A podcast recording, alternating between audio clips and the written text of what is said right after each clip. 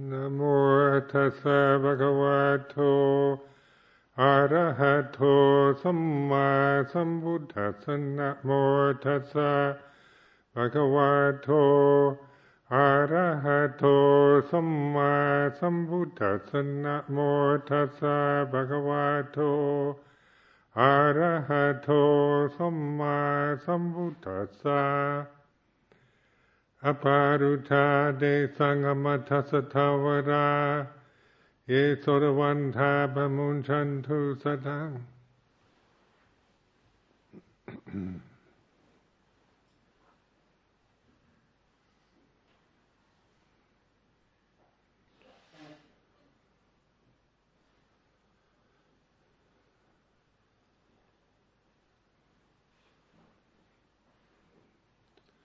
So this evening, I've been asked to give a Dharma reflection.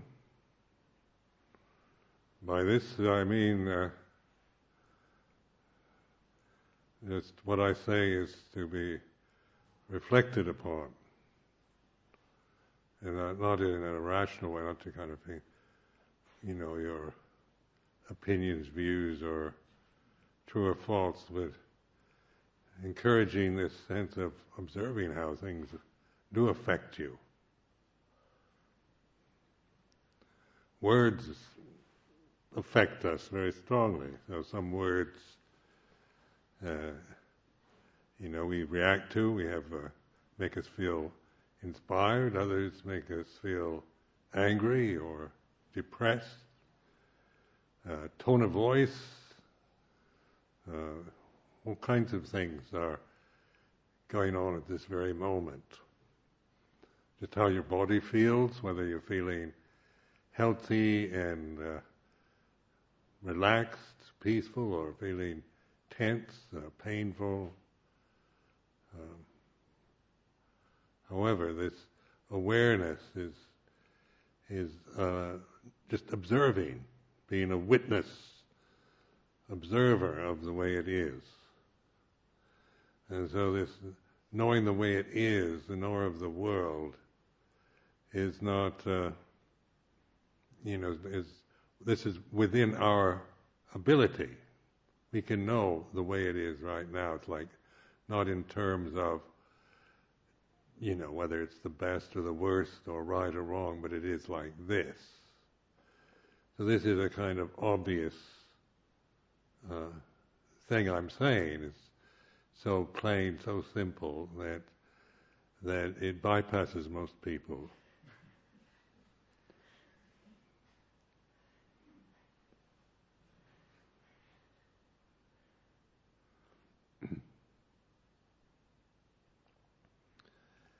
because uh, we're not conditioned to to do that. We're we're conditioned to see ourselves through all kinds of uh, ideas, views, opinions, ideals, uh, through uh, the critical mind. And we have various strong views, opinions, attitudes, prejudices, biases, preferences, and so forth that that are that we tend to believe in and give importance to. And so this is, we, you know, as long as we're caught in this realm of of the critical mind, of the dualistic thinking mind, in the blind patterns of conditioning, then of course this realm is is a realm that we're we're kind of stuck into it, caught into the trap of birth and death. And this uh, this trap, of course, is how many lifetimes have we been caught in this trap? I'm sure I've had many, many more lifetimes than this one. I'm a slow learner, so I've probably done some pretty stupid things in past lives, maybe some gallant, noble actions, heroic, cowardly, good, bad,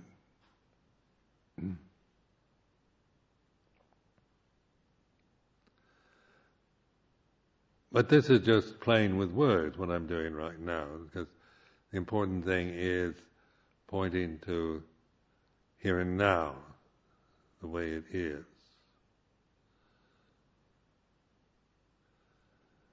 So it's it's very important too to really uh, recognize that this is all there ever is, is the here and now. And when you reflect on it, you can see that you know whatever you remember of the past was, uh, you know, that's a memory in the present. So we can live in a world of memories and conditioned thoughts and emotions and attitudes and so forth that, that we give us a sense of time of being a continuous soul or personality that uh, we we can write our biographies, our autobiographies about my life as if as if I was a as a continuous person through time. But the reality is that there's only the here and now, and um, there's not a person, but there is awareness. And this is the constant factor in at this moment. If we begin to recognize it, notice it, then the all the uh, assumptions we make out of ignorance out of the self view fall away. When there's no self, then there's no problems. When when you become somebody, then you're you're in the world of problems, issues,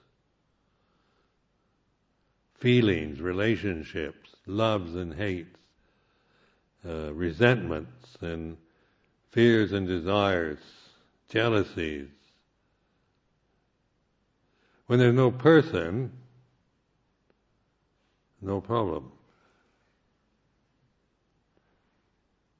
People are talking about issues that we have, and uh, we've got a, we've got issues, and uh, we talk like this a lot these days. The issues of the sangha, the issues of the World Abbots meeting, the issues of the nuns and so forth. And so the, these are issues are, you know, we give great importance to. These are, we've got to resolve issues. But if there's no person, there's no issue. If I identify as being a monk, and that's my identity, then there's going to be issues around me as a monk and you as a lay person he was a nun, you was another monk. because on that level of uh, worldly uh, dhammas, of the sankharas, then there, there's always these feelings of, of like, dislike, uh, fairness, unfairness, right, wrong, good, bad, what should, what shouldn't be. And so that, that world is, is what we create. We are, we're the creator of the world. So don't blame it on God.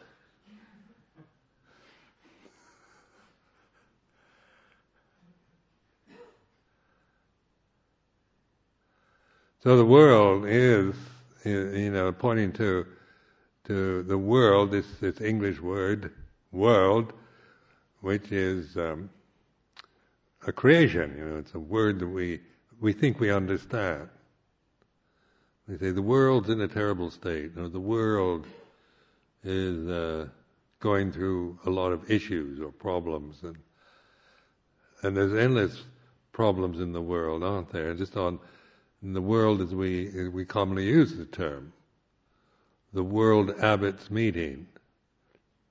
That's what we had in last January world abbots. Abbots were from all over the world. And we're not even abbots. That's not even a Buddhist term. But a meeting, and, it has this acronym, wham, which is a kind of jokey word, isn't it? Because we think of when you get a lot of senior monks together, it's like being, you know, you're constantly kind of be having the sense of being whammed. because senior monks can be full of opinions and views. And so you have wham meetings, and then they, and one monk will say, "Well, we've got to preserve the purity of the tradition at all costs." And then you know, and you get into this very righteous state of preserving the purity of not uh, moving away from the from the true Dhamma, the real Buddha Dhamma, and so forth. And you get others more like, well, you know, we've got to learn to adapt to, you know, different cultures and you know, we've got to be more reasonable about this and see that, you know, it's a different time, different place. This is being very reasonable and sensible and rational. And the other is more, you know, it's more clear cut. When you're being reasonable about things, and we've got to, you know, learn to adapt and try to, you know, uh, do the right things. And, and of course, we don't. We've got to be more kind of sensitive to the situation and and um, feel it more, so we can get a sense of how what we should, how we should act. And then, no, obey the rules. The rules like this. You do this. You don't do that. And that that gets a little more clear cut, isn't it? It's kind of a fundamentalist approach. When you get into, you know, how we feel, or you know, it sounds a bit, you know, wet and not not so you know how you know how you feel one way, I feel another. Well, let's just forget our feelings. Let's just do it according to the the rule book.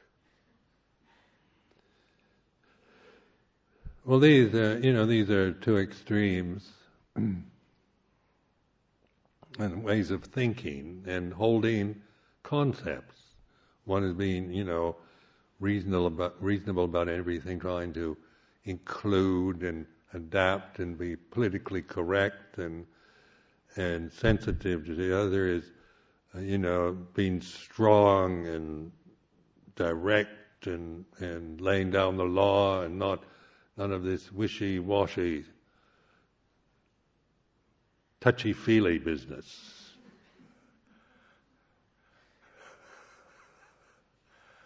So, you know, and we, I think we all have tendencies in in both directions. I can see the, the you know, the hardliner in myself as well as the, as as well as the, you know, the touchy-feely, sensitive side.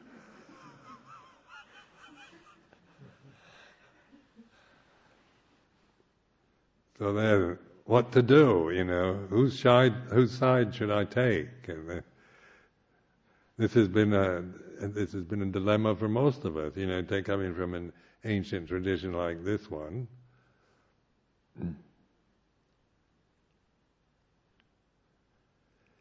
But then the the point is, you know, the the whole purpose of our being in this form, you know, to me, to me anyway, this is my view, is for liberation. You know, it's not to keep purity of a tradition or to be so sensitive to everybody's feelings and and trying to be all inclusive and, and that to everything in the universe. Or to lay down the law and keep to that at all costs.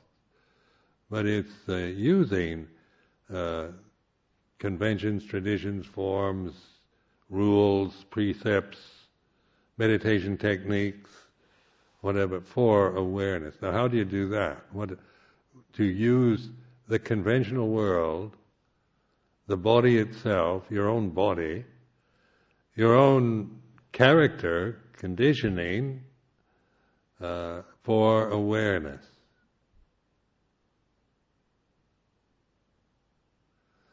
Now, what is awareness then? And this is uh, awareness. Uh, I use the word mindfulness and awareness interchangeably. So some people want to separate them and try to differentiate between mindfulness means this and awareness means that. But when I use them, it means the same thing. It's just I get tired of one, so I start using the other.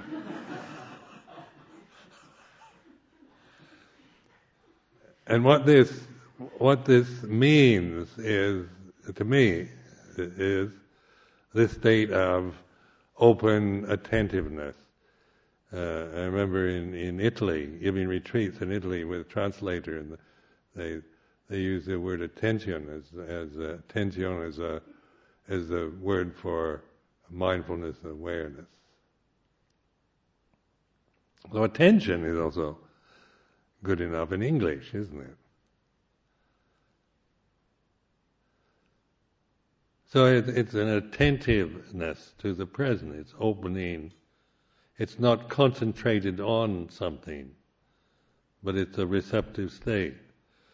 Uh, it's a natural state. It's not created. You're not trying to, like when you concentrate on something, when you do samatha practices, then you focus on an object by excluding everything else. So you you you you're kind of one pointed on something on a mantra or your breath or a flame or kasina or whatever, on an object that you choose and you uh, exclude everything else. So with that kind of concentration practices, which is very skillful, you know, it's not to be despised, I'm not condemning it, but it it is a different thing than, say, um, with where you're being just awareness, pure awareness or attention, which is a state of open receptivity. So you're not forcing anything, you're not focusing on trying to take something eh, by excluding everything else. It's a willingness to be open and receptive to the here and now and all that it, that that implies in terms of of experience that you you know from where you are from the what you're feeling what you're thinking what your emotions are like what your your you know your state of health your your body the situation you're in the dharma hall at Chithurst is like this so it's like this is is just point a way of reminding yourself, and you're not looking for, uh, you know, to judge or criticize or evaluate this moment, but just to receive it. So it's more like a an embracing sense of embracing, opening, receiving, relaxing, just being here and now but paying attention. Not at this moment, not choosing anything in particular to be attentive to, but just recognizing this is, when I say mindfulness, or I say awareness, or sati sampajanya, or attention, it mean, just means this, very simple, natural state.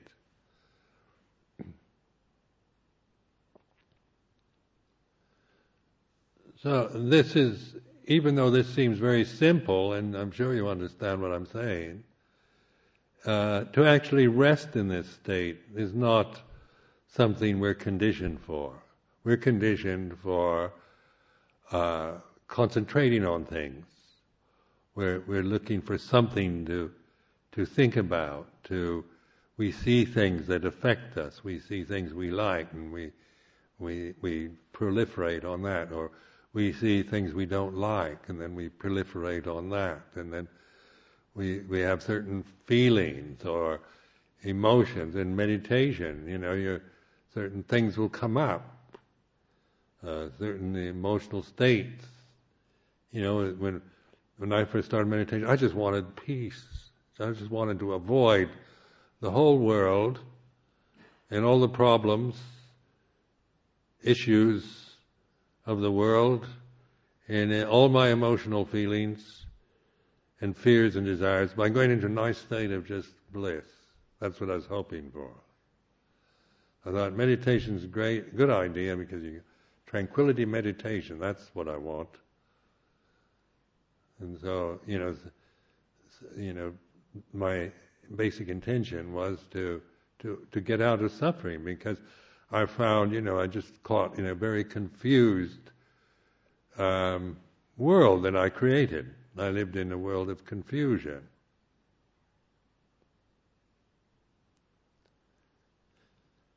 Didn't know what I wanted, was bored with life, and uh, was pretty disappointed with my life at that period, about 30 years old. Wasn't what I expected to get at the age of 30. It was a big disappointment. and uh, when I was 20, I had great hopes, great ambitions. At 30, I was disillusioned, confused, because of the way I lived. You know, just not, just kind of wandering about, and just getting by. You know, living countries like the United States, you can you can just get by so easily. You know, just without putting a lot of effort or or you know real effort into any in your life, you can just drift along in the system and get by. So I, I learned how to do that. I could I got through the university just by figuring out how you get through the systems. And so and through the military and all the rest, just kind of half-heartedly doing things. And so by the age of 30, this half-heartedness was, was, uh, you know, it had, I had no, just no, just fed up and really bored and life seemed pretty uh, disappointing.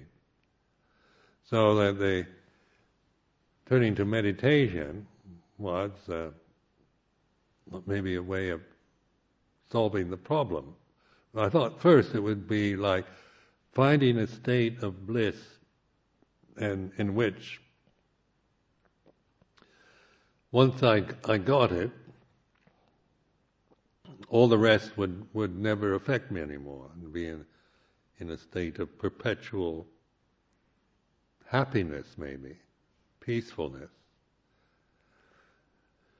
But then, uh, as you all know, when you start meditating, it doesn't like that. You have moments where you're very peaceful and tranquil and everything's lovely, and then and then things start changing. And either they're changing around you or inside you.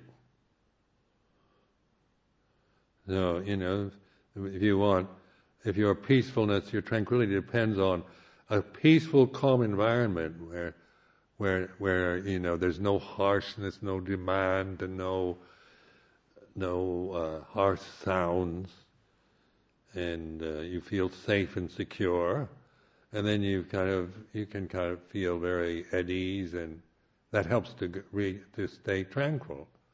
But then things change. Somebody slams the door, or or somebody you know starts yelling in the at you, or I mean, you get very upset, and because you know you're these these are upsetting situations. Loud noises. If you're very much, if you're very tranquil, you don't want to hear loud cacophonous noises.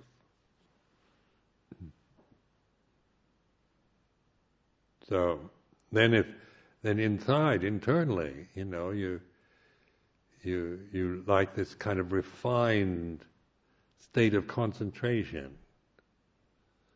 but then maybe you can't sustain it and other things, other coarser things come up into consciousness that you're trying to resist, or maybe you spend your life resisting. Anger, uh, repressed anger, fears, uh, resentments.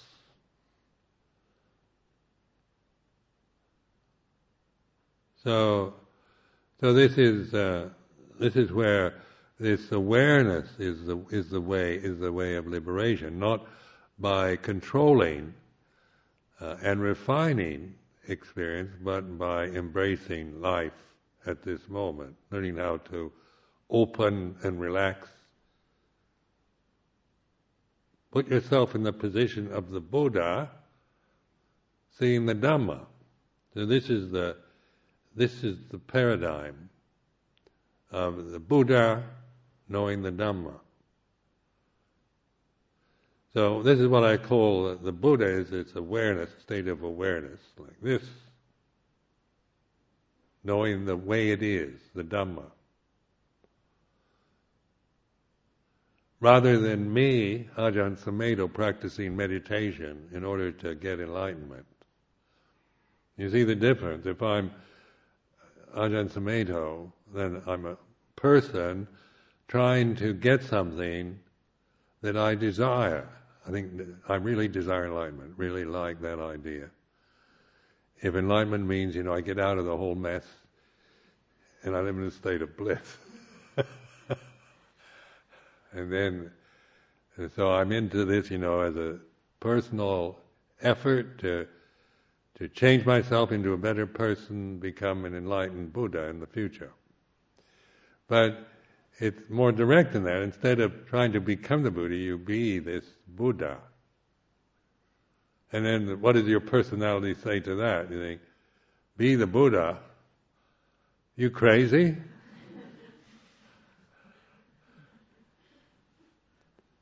You know, some of the thoughts I have and emotions and Buddha would never have such things, and uh, and I'm you know really uh, I've got some done some pretty dreadful things in my life, and and uh, I've got some you know really bad habits, and uh, so I can't you know I can't assume that I'm the Buddha. It's not thinking uh, I am the Buddha. In this is a vain thought, but being the Buddha means being in the state of awareness, the observer, the knower of the world, pure consciousness. So that's, in uh, Theravada terms, that's taking refuge in Buddha. That's Buddhang Saranang Gacchami. That's not me, Ajahn Sumedho, I'm a Buddha. It's not that. It's, it's taking refuge in this refuge, I rest in this state of awareness. Seeing the Dhamma, knowing the way it is. And what is the way it is?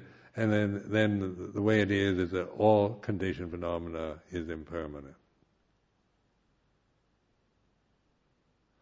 So you start noticing, paying attention to the nature of conditioned phenomena, which means your body, your emotional habits, your memories, what you see, hear, smell, taste, touch, everything that we that everything that we're identified with and attached to and blinded by. In other words, the world that we live in. And we live in our own worlds. And that when you, you know, learning, you want a relationship with somebody else, oftentimes it's a clash of two worlds.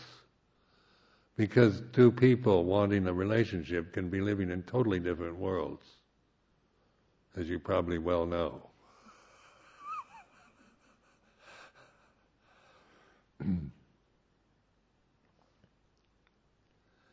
so the world then is, is the creation that we, what we create, that sense of me as a separate person, my personality, my emotional habits, my uh, karma, my identities, my preferences, my views and opinions.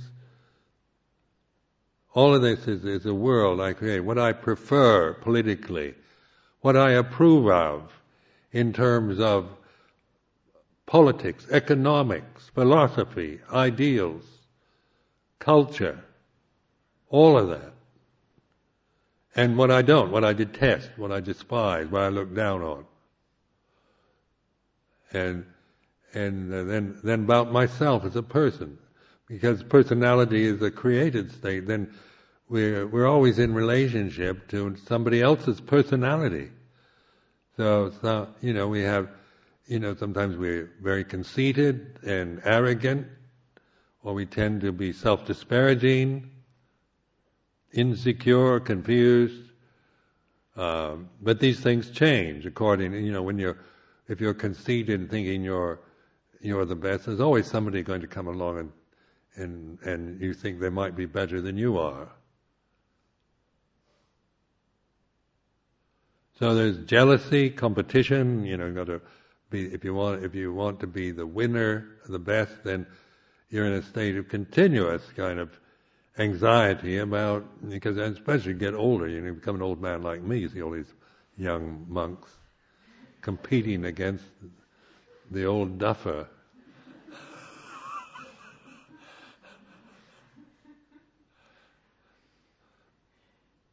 so they, this is personal, isn't it? The world that one creates. And so this is, now don't believe me, this is just a way of using words and, ex- and trying to w- use the word world, not in terms of some external cultural definition of world, but a world that we live in. What is the world that you live in? You know, is, is what you're thinking, the mood, the, the tendencies of your character, the, whether you're buoyant or ebullient or uh, positive or you're sad, negative or angry or greedy or whatever. Now these, you know, we all have different tendencies. We experience all these different states, but sometimes we're more, more prone towards, you know, being positive about life and self-respect, and other times we're very self-critical or tend towards sadness or uh, gloominess, cynicism.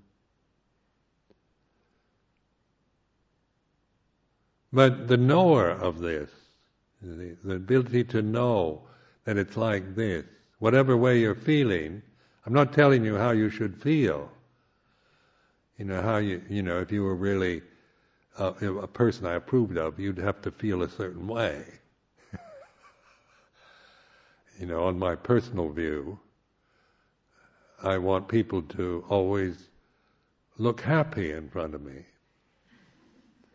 Because, you know, it does affect, everybody looks angry and gloomy, I take it quite personally.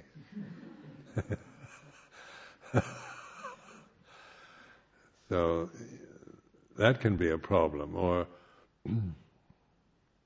you know, you uh, live in a in a in a sangha and, and you relate to each other in various ways, and and we think you know that we're all practicing in the same way, but each one is is uh, in their own way, uh, you know, observing the world or the what the, the way they the way it is that the individual is experiencing right now. It can be very different from one to the next.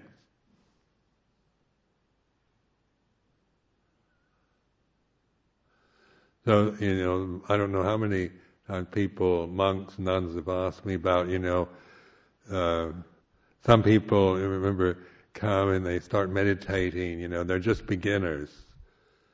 And you've been meditating maybe for years now. And some new person comes in and sits down and, and they go into a blissful state. And, and they see lights and colors and and hear the heavenly chorus and angels appear and and so then they say, "Oh, Ajahn Sumedho, you know, that's the most wonderful meditation." It's the first time I've ever meditated, but you know, it was. I just opened up, and suddenly the whole, the heavenly realms just came, and I just felt this sublime state of this bliss. Is wonderful. And then the person listening thinks, I've been meditating 15 years now, and that never happens to me.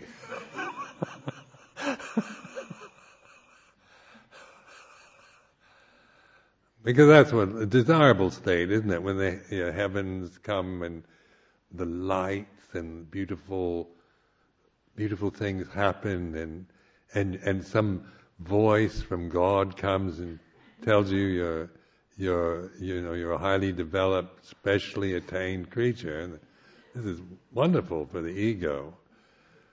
And then, then others, you know, kind of sitting there, trying to watch their breath, and they're going through depression, disappointment, and all that, despair. And we don't like that, you know, that's not very pleasant to have, you know. So just think of your own life, how much time in your own life is spent trying to find happiness. You know, to get out of despair or boredom or gloominess or sadness. Is, you know, is trying to find something to laugh at, something to drink, have a drink and and uh, party and TV and surfing the net and traveling abroad, having a love affair and going on an adventure, all this, uh, you know, is attempt of a human individual to to uh, to find happiness or have exciting, interesting experiences. Because so much of life isn't interesting or beautiful or or uh, you know uh, romantic or whatever. It's it's just like this. You breathe in, breathe out. Body, you know, sit too long, you get pain, you know, restless feelings, pain in the legs. You stand too long, walk too much, lay down too much.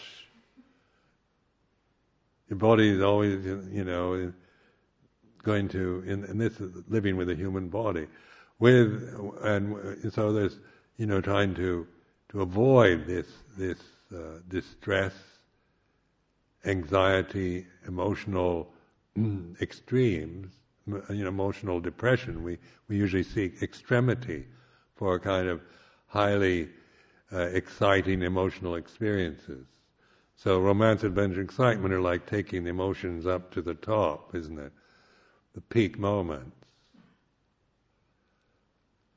But you can't sustain a peak moment.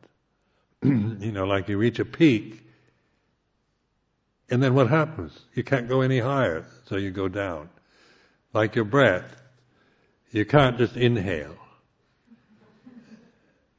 You reach a peak where the inhale stops, inhalation stops, and then what does it do? It exhales. That's the that's the pattern of all conditioned phenomena. Now, in in looking at, at anapanasati in this way, you know, the the reflection on breathing, mindfulness of the breath, you're, you're getting the the pattern of all conditioned phenomena, the arising, ceasing.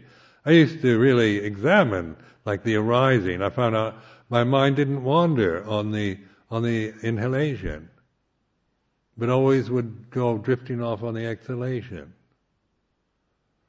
it was more difficult to sustain awareness through an in exhalation. And I thought, well, that's pretty much what life is like for the average person, isn't it? it you know, you're pretty much with a romance, adventure, excitement. When it goes down, you you try to find something else that you can go up with. So you know you're you you know going uh, the in, inhalation and an exhalation, you're looking forward to the next inhalation. so you're not you're not really being mindful of the reality of exhaling.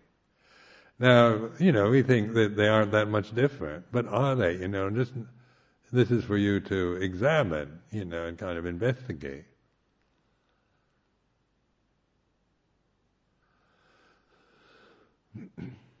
So we like in meditation, one where we sit on and do these boring things like walking meditation and sitting for long periods and that is because you do have to learn to endure and not just when you feel bored with sitting you get up and do something else.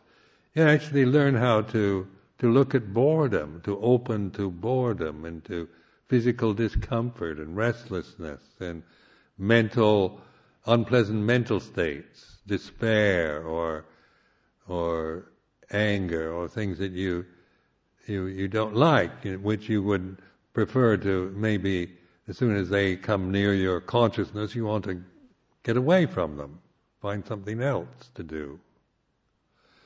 So, in this attitude of, of awareness, mindfulness, and this is the receiving all the, the inhalation and exhalation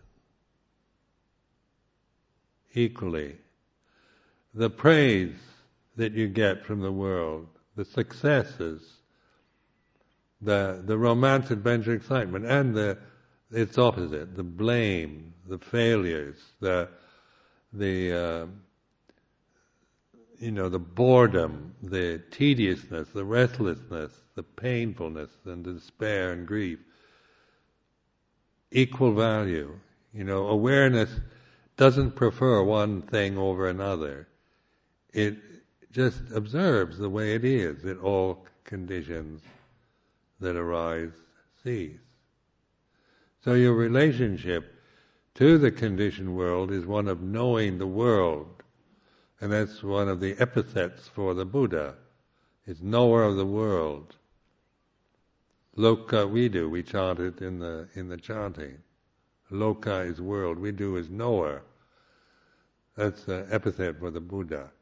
So in your practice of meditation, you're taking the Buddha position. You're not trying to become a Buddha. You can't become a Buddha as a person. Any person that says he's he or she is a Buddha is more than definitely deluded.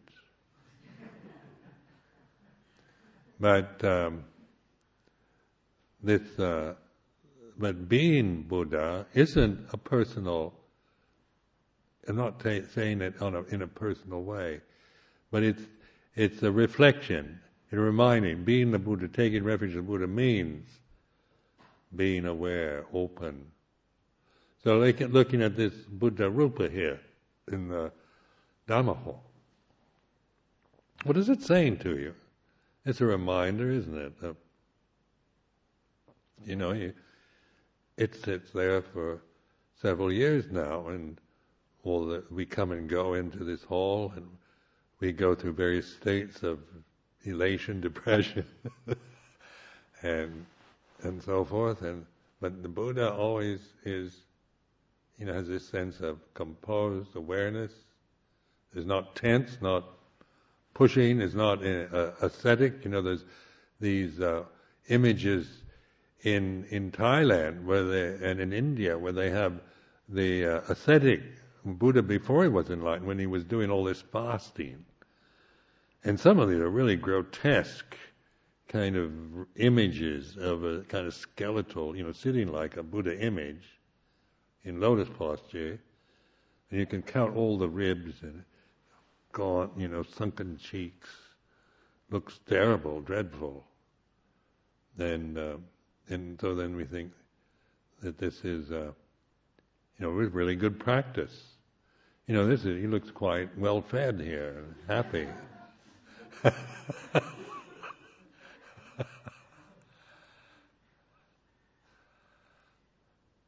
But that's the point. You know, Buddha Rupas are always, they're quite, you know, they're, they're not meant to be ascetic figures. They're, they're, they're, you know, they, they look happy and, and content and aware.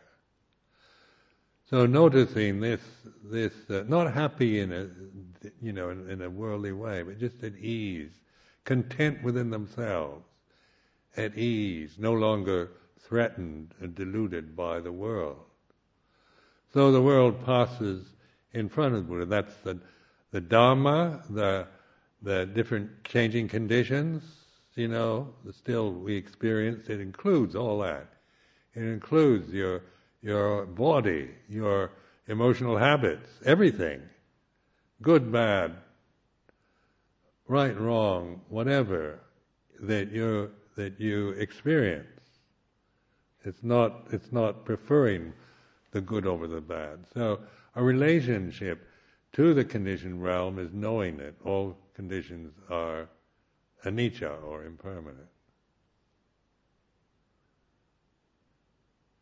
everything from subtle mental states to to the very coarse material world. We're not. We're not. Uh, the, the quality of the condition is no longer the issue. It's the characteristic of change. So the knower of change from this stillness, this still point of awareness.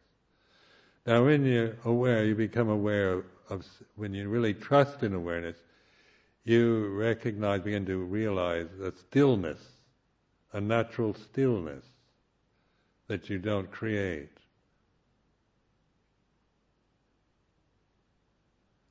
That's, that, that is self-sustaining. It's not an illusion. It's not a, like a, a high state of where you're hearing the angelic chorus.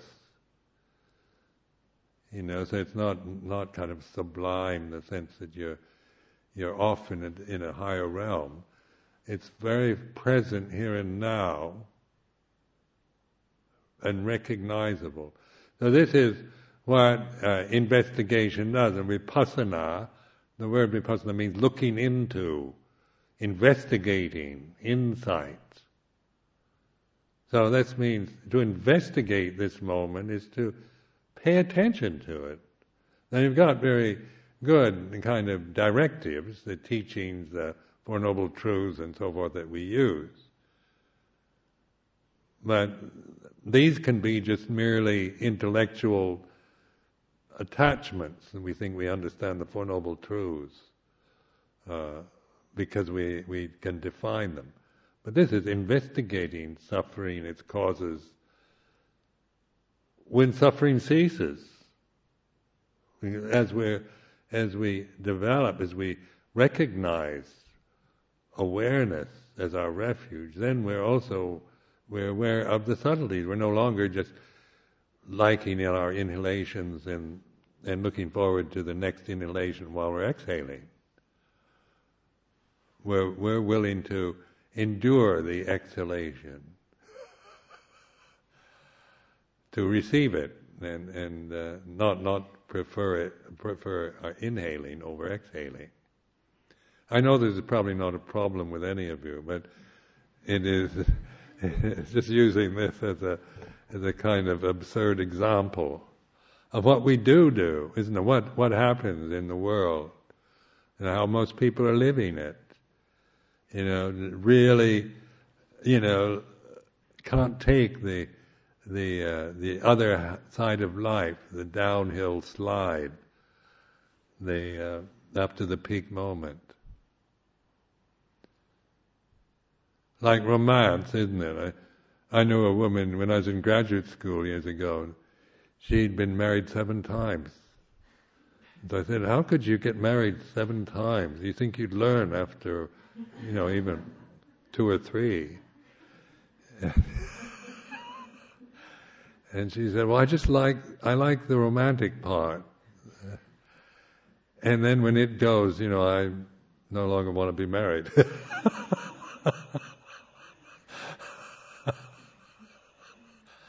and she's honest enough. Most people wouldn't admit it. Man. But it, you know, I, I always remembered that because that is we all like remember, uh, you know, romantic uh, experience. They're very high, isn't it? They're like peak moments, and they're they're you know, on top of the world. But they can't. They're unsustainable. You can't sustain them because that's the way it is. There's nothing wrong with you or the world. Okay, it's just that's the way sankharas are. So we're not trying to seek a state of permanent kind of extreme bliss or refinement because we're open to the way it is and the and this planet, this life that we live as a human being with a human body is like this. This is not an ethereal body. It's not a Devada body made out of ether. It's a very earthy body that that is very sensitive, and and we have to, you know, and it's uh, we have to live with it till till it dies, and it is, you know, and as you very well know, it's not a totally pleasant experience. And that is a lot of frustration, pain, and the aging process, sickness, um, and so forth. Just the, the body itself is like this. It's not a criticism of the body, but just noticing the nature of of this body, rather than seeing it in personal terms. The body is like this. It's it's it, it's uh, you know it's a certainly sensitive form, but it's quite coarse compared to, say, mental states that I can create. I can create refined mental states. But inevitably, I have to give them up to deal with the needs and the demands of, of this body. And that's just the way it is. You know, much as I would like to live in, a, in, in this ethereal state of bliss, eventually have to give in to the needs of the body. and, and so it's not a matter of, of, of resenting that, but of just acknowledging that's that's the Dhamma. You know, all conditions uh, that are born die. Uh, the aging process is a natural process. You know, so you, you, you're born, you grow up, you reach a peak, and then what it? You reach the peak, and then what happens? You get the downhill slide to death. You know, so you can't, you know, that's, that's, um, that's the way sankharas are. Now your, then the relationship to sankharas is knowing them. Sankharas are like this. Conditioned phenomena is like this. And they it's like this. And just remind yourself to receive. It's all right, you know. No matter what state it's in, it's on the on the going up, or it's at the peak, or it's going down it's it's the way it's supposed to be at this moment. That's just the way it is. You're, and you're the knower of it. In other words, that's the Dhamma. The Buddha knows the Dhamma or the truth of the way it is. So, in Buddhist meditation, you're actually informing, teaching yourself wisdom. You're informing your consciousness with wisdom. You're not just conditioning yourself to become some kind of Buddhist personality. You're informing, because we're all conscious beings, but we've, we've been conditioned out of ignorance. So our experience of life is based on, you know, cultural conditioning, social identities, personality views, and, and our thinking process, our memories, this is what we, to most people, is the real world. So then, then that is conditioned out of not knowing the truth of the way it is. We, we create a world that is, is an illusory world.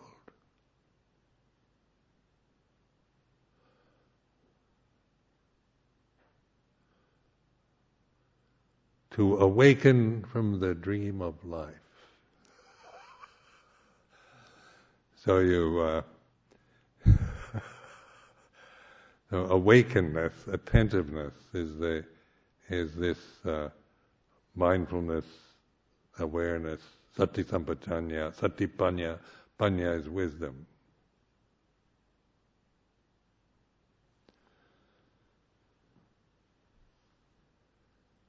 So I will be uh, here for another approximately two weeks uh, Ajahn Sucitto will be back on the 24th, which is only about a week away.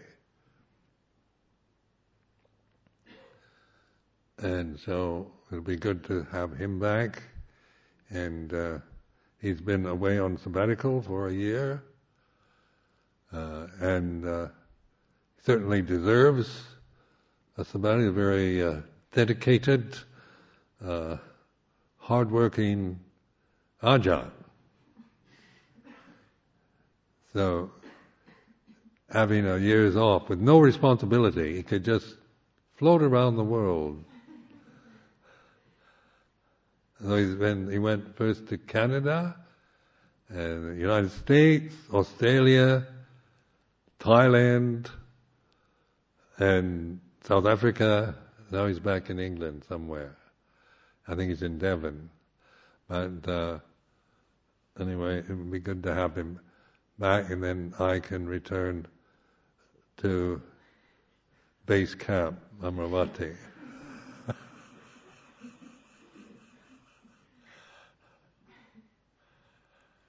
I've had a very pleasant year here. It's been very enjoyable for me.